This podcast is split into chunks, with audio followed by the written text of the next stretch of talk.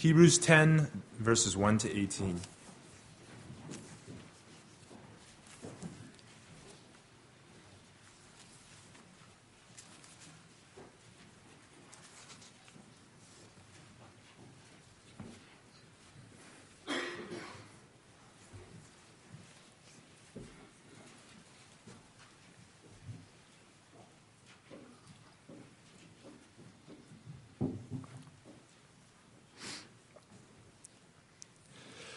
For since the law has but a shadow of the good things to come instead of the true form of these realities, it can never, by the same sacrifices that are continually offered every year, make perfect those who draw near.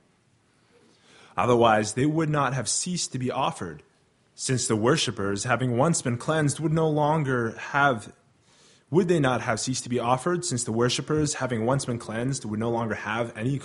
of sins? But in these sacrifices there is a reminder of sins every year.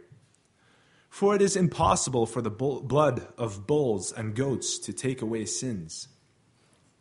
Consequently, when Christ came into the world, he said, "Sacrifices and offerings you have not desired, but a body you have prepared for me.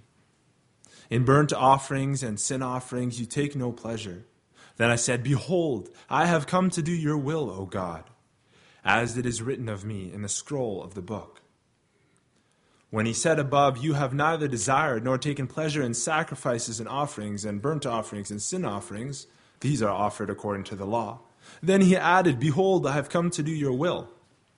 He does away with the first in order to establish the second. And by that will we have been sanctified through the offering of the body of Jesus Christ once for all. And every priest stands daily at his service, offering repeatedly the same sacrifices which can never take away sins. But when Christ has offered for all time a single sacrifice for sins, he sat down at the right hand of God, waiting from that time until his enemies should be made a footstool for his feet. For by a single offering he has perfected for all time those who are being sanctified. And the Holy Spirit also bears witness to us. For after saying, "This is the covenant that I will make with them after those days, declares the Lord, I will put my laws on their hearts and write them on their minds." Then he adds, "I will remember their sins and their lawless deeds no more." Where there is forgiveness of these, there is no longer any offering for sin.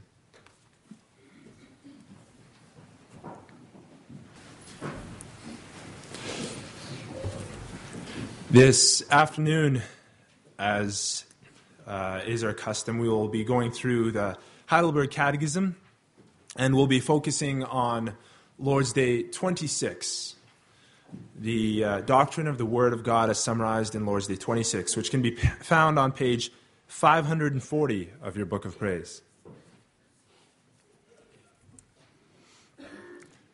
How does holy baptism signify and seal to you that the one sacrifice of Christ on the cross benefits you?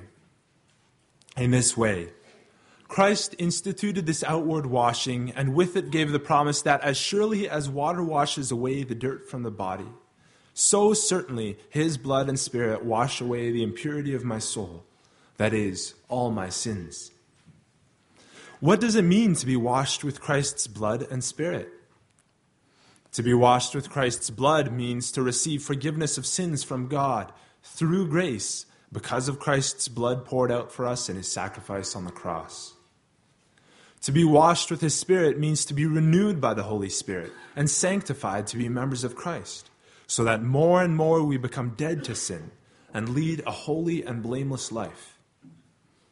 Where has Christ promised that he will wash us with his blood and Spirit as surely as we are washed with the water of baptism?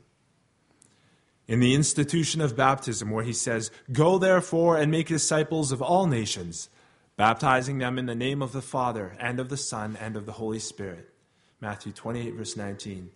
"Whoever believes and is baptized will be saved, but whoever does not believe will be condemned." Mark 16, verse 16. This promise is repeated where Scripture calls baptism the washing of regeneration and the washing away of sins. Titus 3, verse 5 and Acts 22, verse 16.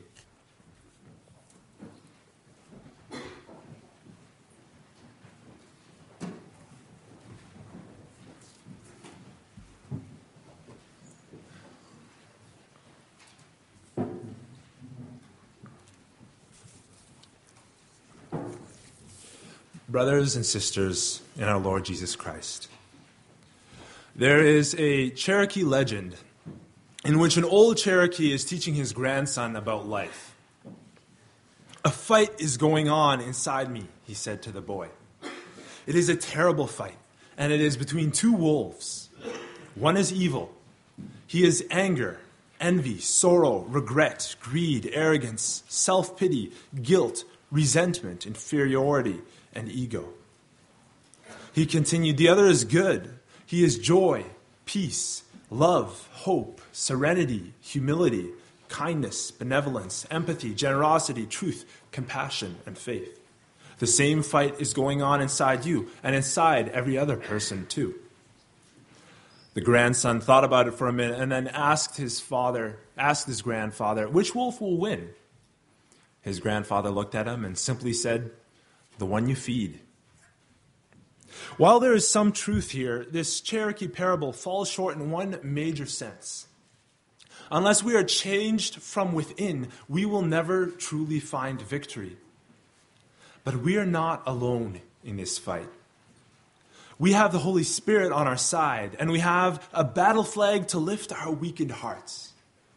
Whenever we start to feel weak in our faith, we can look to our baptism and be strengthened. Congregation of our Lord Jesus Christ, I bring you the Word of God as summarized under the following theme and points. By Christ's blood and Spirit, we are washed clean. We will see, first of all, how we are washed clean. Secondly, how we are washed with Christ's blood. And thirdly, how we are washed with Christ's Spirit.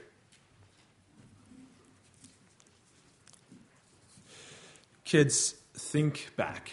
Think way, way back. Do you remember your 4th birthday? How about your 3rd? How about even further back? Do you remember when you were baptized? Chances are you probably don't remember that moment of your life. You're told it was important. You're told that your parents and grandparents, if they came to visit, were proudly sitting in the pew next to your dad and mom. But maybe you sometimes think, was my baptism really for me? Or was it for my mom and dad? Does that have meaning for me? Or am I only a member when I make my profession of faith? In Galatians, Paul writes these words, "For you are all sons of God through faith in Christ Jesus. For as many of you were baptized into Christ, have put on Christ." The washing with water is a visible, outward sign of something that is real and invisible. This is a sign which is highlighted in the words of Jesus himself, as we found in Mark 16, verse 16. "He who believes and is baptized will be saved, but he who does not believe will be condemned." Faith is the key here. By faith, we understand that the visible outward washing with water points to a deeper, invisible reality. Because baptism with water demonstrates a faith in the promises of God, that the person being baptized belongs to Jesus Christ. And as long as there is no unbelief, no rejection of the only Savior Jesus in word or in deed, everyone who is baptized and clings to Christ will be saved. It's a sure sign. We are sons of God through faith in Christ Jesus, and therefore can take hold of what has been promised through baptism, namely the putting on of Christ. As if they put on a pure white robe, God looks at those who are clothed in Christ and says to them, "You are clean." It's as if we came home from a particularly cold or rainy day, from a Saturday afternoon playing soccer. Or maybe at this time of year, it might be after playing hockey for a few hours with friends. Covered in sweat and grime, we walk into the house and are immediately told by our moms, "Get into the shower." As we stand under the hot jet of water, the sweat gets washed away, and we step out clean, as if we were never dirty in the first place. This is what the washing with water symbolizes. The water points to the benefit of the cross as a sign of what has come, and a seal, an assurance that the cross benefits us. With a very real image, God shows us that through the blood and Spirit of Christ, all our impurity is washed away. It's like God promised the people of Israel in Ezekiel 36, "Then I will sprinkle clean water on you, and you shall be clean. I will cleanse you from all of your filthiness and from all your idols. I will give you a new heart and put a new spirit within you. I will take the heart of stone out of your flesh, and I will give you a heart of flesh. I will put my spirit within you and cause you to walk in my statutes, and you will keep my judgments and do them." We are cleansed by the Lord our God. But it gets even better. When we get out of the shower, we'll become dirty again. But with our hearts, God promises something different. He says he will take out our hearts of stone and give us a heart of flesh. His own spirit will be within us, causing us to obey him joyfully.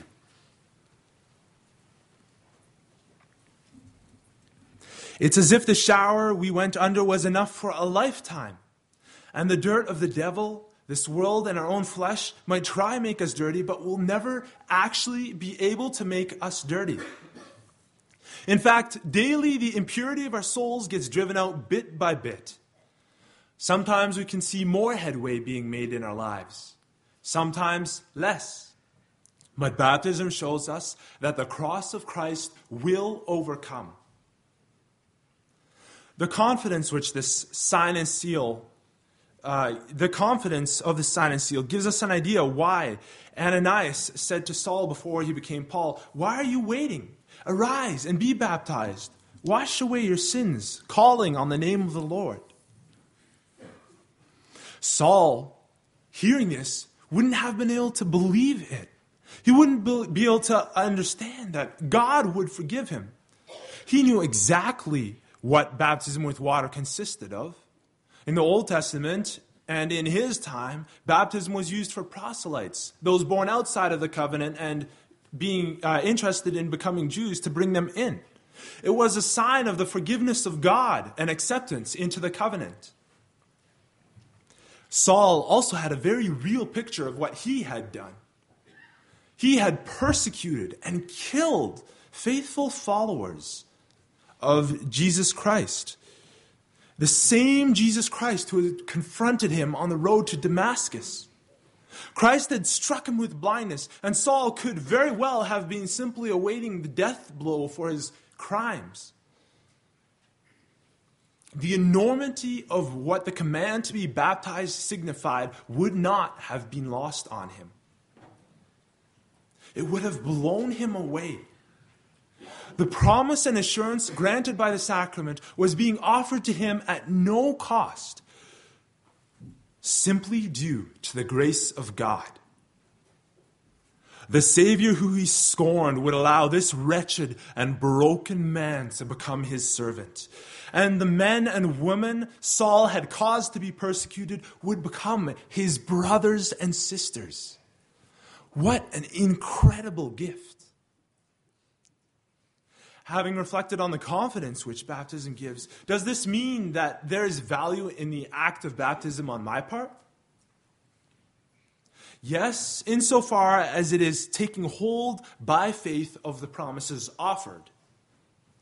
In the case of adults, they are taking hold of the promises for themselves. On the child's part, the parents are taking hold of the promises on their child's behalf. They are showing that this child is indeed a covenant child, and is just as much privy to the blessings which are promised as the parents themselves are.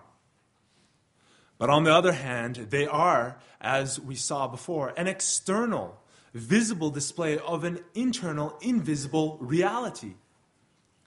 As such, the action itself has no value in and of itself. Jesus Christ is its truth, and apart from him, baptism would be nothing. Through Jesus Christ, we can take hold of the promise voiced in 1 Peter 3:18, that Christ also suffered once for sins, the just for the unjust, that he might bring us to God. Christ's suffering means that we who are unjust can be clothed in his justice and be seen as righteous before God. Let me approach this from another angle. Peter uses the example of the flood. It says, when once the divine long-suffering waited in the days of Noah, while the ark was being prepared, in which a few, that is, 8 souls, were saved through water. Noah, in this example, was saved by boarding the ark, so that he, by water, escaped the judgment which was carried out on the unbelieving and unrepentant world. This was not done through his own strength, but by the grace of God, who chose him. Baptism corresponds to this, Peter continues. Baptism is, to a certain extent, the symbol of how the world was washed clean in the flood, and only those believing in God were carried through. Thus, it is not a symbol of simple removal of filth from the body, Peter says in verse 21, but it is the answer of a good conscience toward God through the resurrection of Jesus Christ. Through Jesus Christ, we stand cleansed before God. We are carried through. And we can be assured that this is for us. Why? Because Jesus Christ has now gone into heaven and is at the right hand of God. Angels and authorities and powers having been made subject to him. No power can remove this privilege from us, because no power can compete with that of our King, Jesus Christ. So each of us in Christ can be so bold as to cry out in the words of Paul, "Who shall separate us from the love of Christ? Shall tribulation or distress or persecution or famine or nakedness or peril or sword? For I am persuaded that neither death nor life, nor angels, nor principalities, nor powers, nor things present, nor things to come, nor height, nor depth, nor any other created thing shall separate us from the love of God that is in Christ Jesus our Lord." Nothing, not the fear of ISIS, not the ominous and rising power of Islam in the world, not the fears instilled by murders or violence that we find in our country, not if you feel particularly good about your faith one day or particularly bad another. Nothing can separate us from the love of God that is in Christ Jesus our Lord. And since this is a reality, we are given the power through the working of the Holy Spirit to begin to cease from sin. This is not an immediate process, but the sign of baptism should be a call, not just at the time of profession of faith, but before and after. Every baptism we witness is a reminder that we have been justified through Christ and that we have his Spirit working in us. Let's take hold of this in joy and seize the opportunity to become what we are, living, breathing symbols of the grace of God who demonstrates this delight in our lives, and have it overflow in love to those around us. This leads us to our second point, being washed in Christ's blood. So on what basis are we able to become what we are? What is the foundation for such a statement?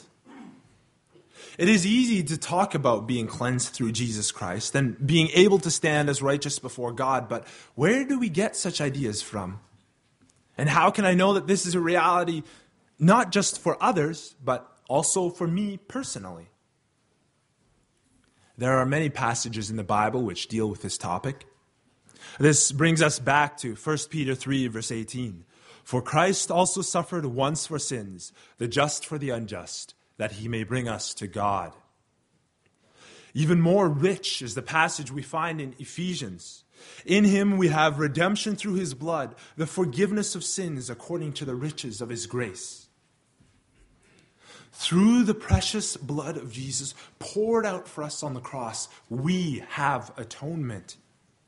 No other sacrifice would have been enough to wipe out our guilt.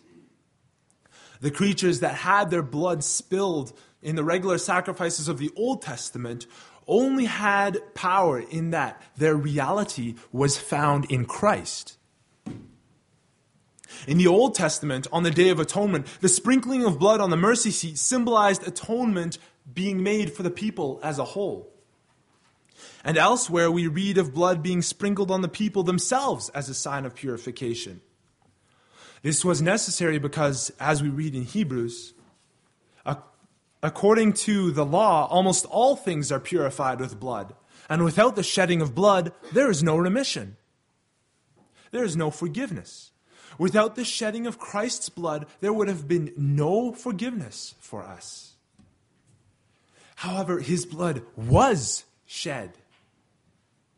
The author of Hebrews cries out joyfully, not with the blood of goats and calves, but with his own blood, he entered the most holy place once for all, having obtained eternal redemption.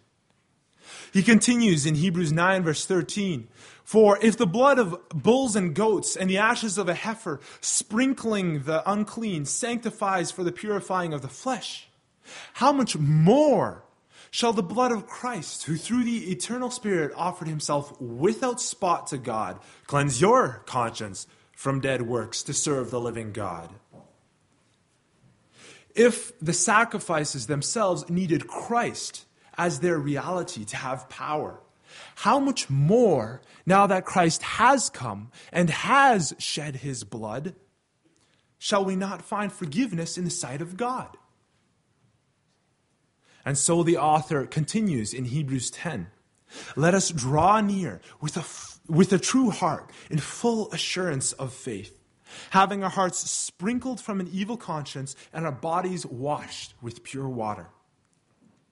This is what baptism points to first and foremost, the washing with Christ's blood. Realizing this, brothers and sisters, let us hold fast to the confession of our hope without wavering, for he who promised is faithful. Our baptism shows that we have someone greater to hope in. It gives us confidence that we have been washed in the soul-cleansing blood of the Lamb. How often does the letter to the Hebrews not use the idea of boldness, confidence, and openness?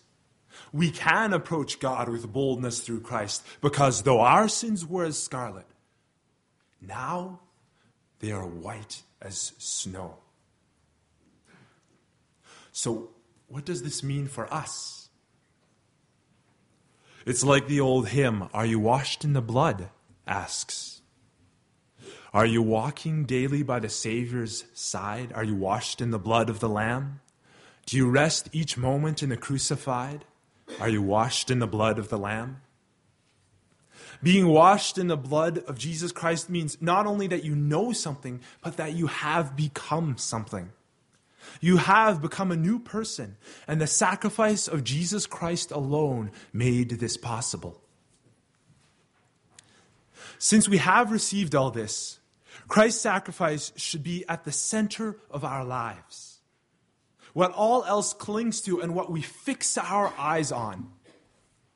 In the desert, after rebelling, the Israelites had to look at the bronze snake to be healed of their snake bites. God said, "When he looks at it, he shall live." Do you think they said, "I feel like I need to do more"?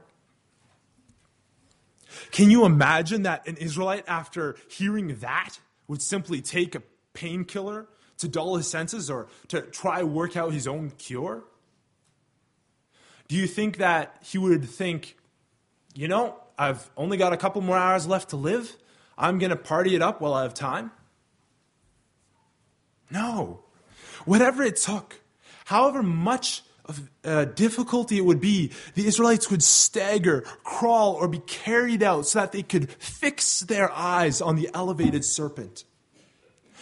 And as we read in Numbers 21, "And so it was, if a serpent had bitten anyone, when he looked to the bronze serpent, he lived."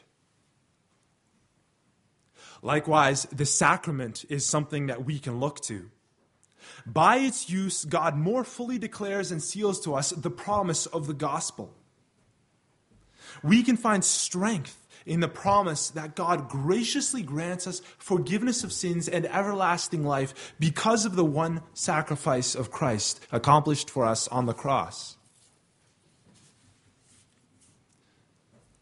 Sometimes there are those who are baptized and then reject God. Such people took their eyes off the prize. They looked to themselves for healing. Or perhaps they realized what a short time they had on earth and tried to fill it with pleasure to dull the pain of this sin-filled world. Some look to human wisdom and philosophy, claiming it disproves and discredits the God who made them. Some abandon themselves to the temporary high of the throbbing beats, flashing lights, and flowing alcohol of the nightclub. What all of these have in common is that they try to fill the void within themselves with something other than Jesus Christ. And none of these will satisfy.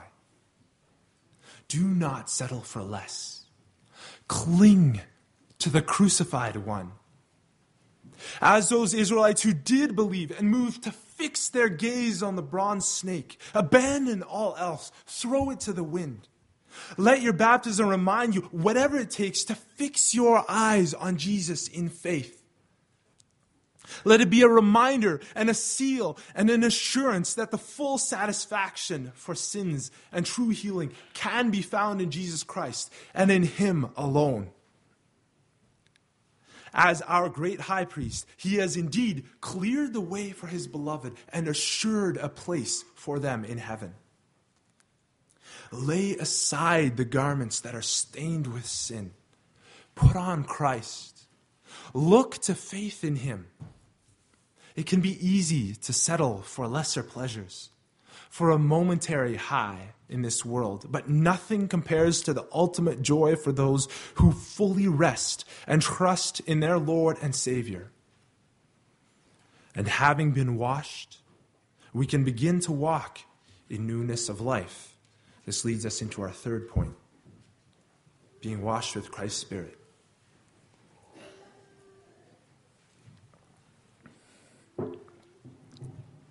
You may have run into someone at one point who claims to be a Christian, but his or her life doesn't really show it.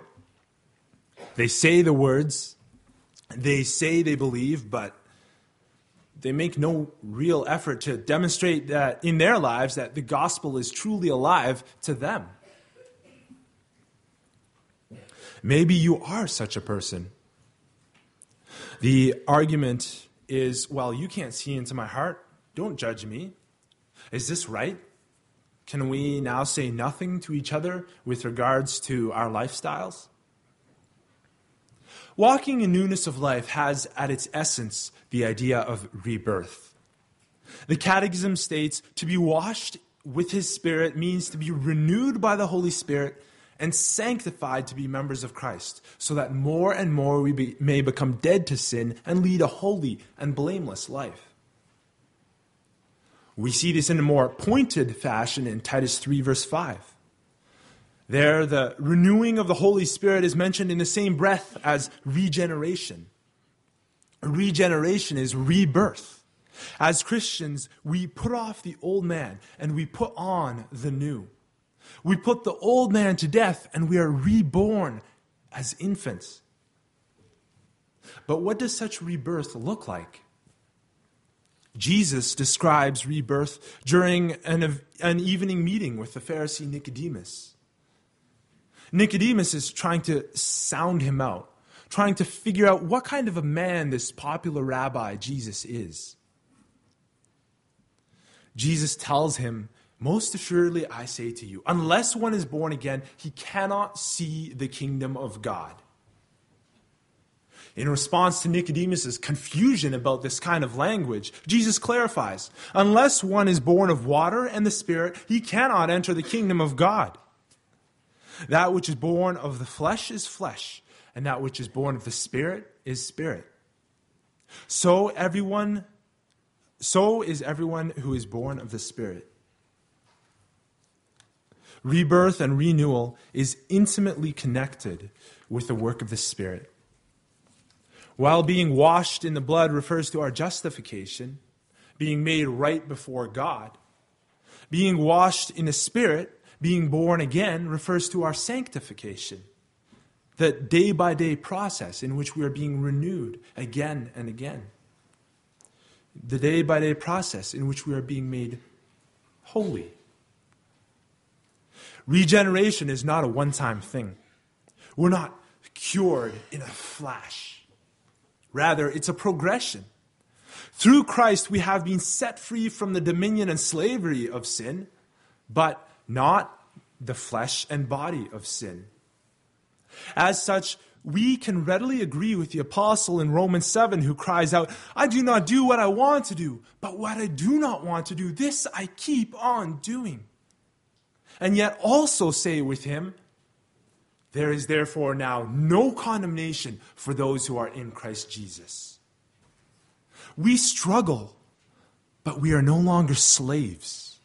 The final skirmishes in our lives of stubborn resistance still remain, and they can seem overwhelming at times. But the war has been won. One of the most famous passages which speaks about the effects of our rebirth is found in the letter to the Galatians. Galatians 5, the verses 16 to 21, first speaks about the work of the flesh. The old man which does its best to cling to the believer. We read, "Now the works of the flesh are evident, which are adultery, fornication, uncleanness, lewdness, idolatry, sorcery, hatred, contentions, jealousies, outbursts of wrath, selfish ambitions, dissensions, heresies, envy, murder, drunkenness, revelries, and the like, of which I tell you beforehand, just as I told you in time past, that those who practice such things will not inherit the kingdom of God." It's obvious, says Paul. You can pick them out from a mile away, these works of the flesh. Look at this list carefully, brothers and sisters. Reflect on this in your life. Don't lightly brush it off. Carelessness and neglect of godliness is an abuse of fatherly goodness. If you hold to these unrepentantly, if you do not turn to the crucified Christ for forgiveness and salvation, you will not inherit the kingdom of God. Regardless of how you might feel about your current state, apart from these things, the Holy Spirit makes it quite clear that people who unrepentantly entertain such lifestyles are living in open rebellion to God. So they have no part in the kingdom of heaven.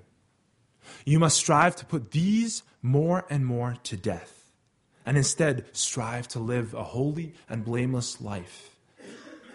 This is not to say that we won't have moments when we slide back into sin, brothers and sisters. Daily sins of weakness cling to even our best works. But these daily sins, as our confession states in the Canons of Dort, chapter 5, article 2, these are a constant reason to humble yourselves before God, to flee to the crucified Christ, to put the flesh to death more and more through the spirit of prayer and by holy exercises of godliness, and to long and strive for the goal of perfection until at last, delivered from this body of death, they reign with the Lamb of God in heaven.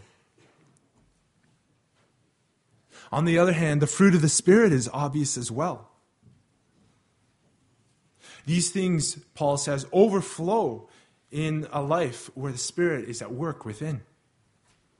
When you see these changes of character happening in yourself, know that it is a gracious gift of God.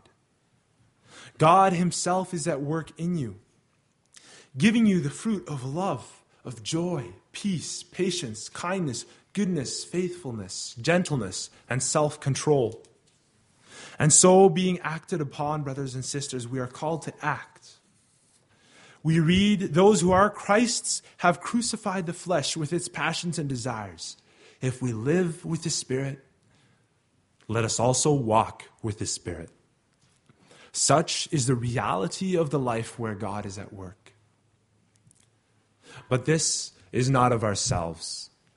It's a gift of God. God has granted us this growth in our lives in order to give us a joy and a passion to serve Him. The work we see in our lives should stir us up, spur us on, and cause us to strive to please Him even more. God's love in sending His Son to die for us and His love in sending His Holy Spirit to work in our hearts should always be of unsurpassable value to us.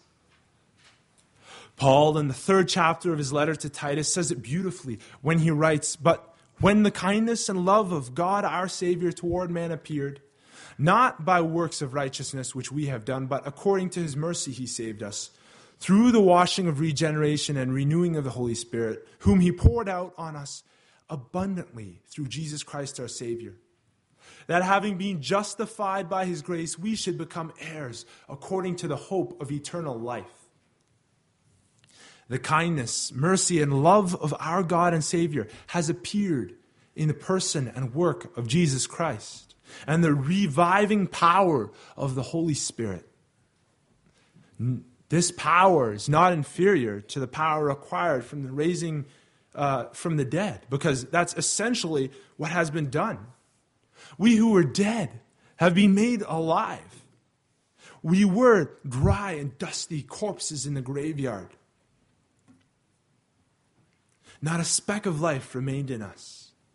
There was no beauty in us to make us pleasing to God. We were just moldering, decaying, wretched, and dead. Yet God, with the love with which He loved His own Son, has breathed new life into us to make us His own possession. Think back to the Cherokee story from the beginning. There is a terrible fight going on. The devil, the world, and our own flesh do not stop attacking us. But we do not find our strength in ourselves by feeding the good wolf. Rather, by the power of the Holy Spirit, we seek our righteousness outside of ourselves. We focus on Jesus Christ as the only ground for our salvation. This is the rich reality which our baptism represents for us, not just being made right before God and being left on our own. No, we are granted new life in Christ Jesus. We have an awesome, mighty Savior and Lord. And if we turn to Him in faith, He will lift the burden from our shoulders. He will bring new joy into our lives. We don't need to bring anything before Him. There is nothing that we could offer.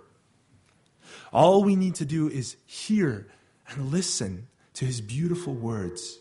"Come to me, all you who labor and are heavy laden, and I will give you rest." Amen.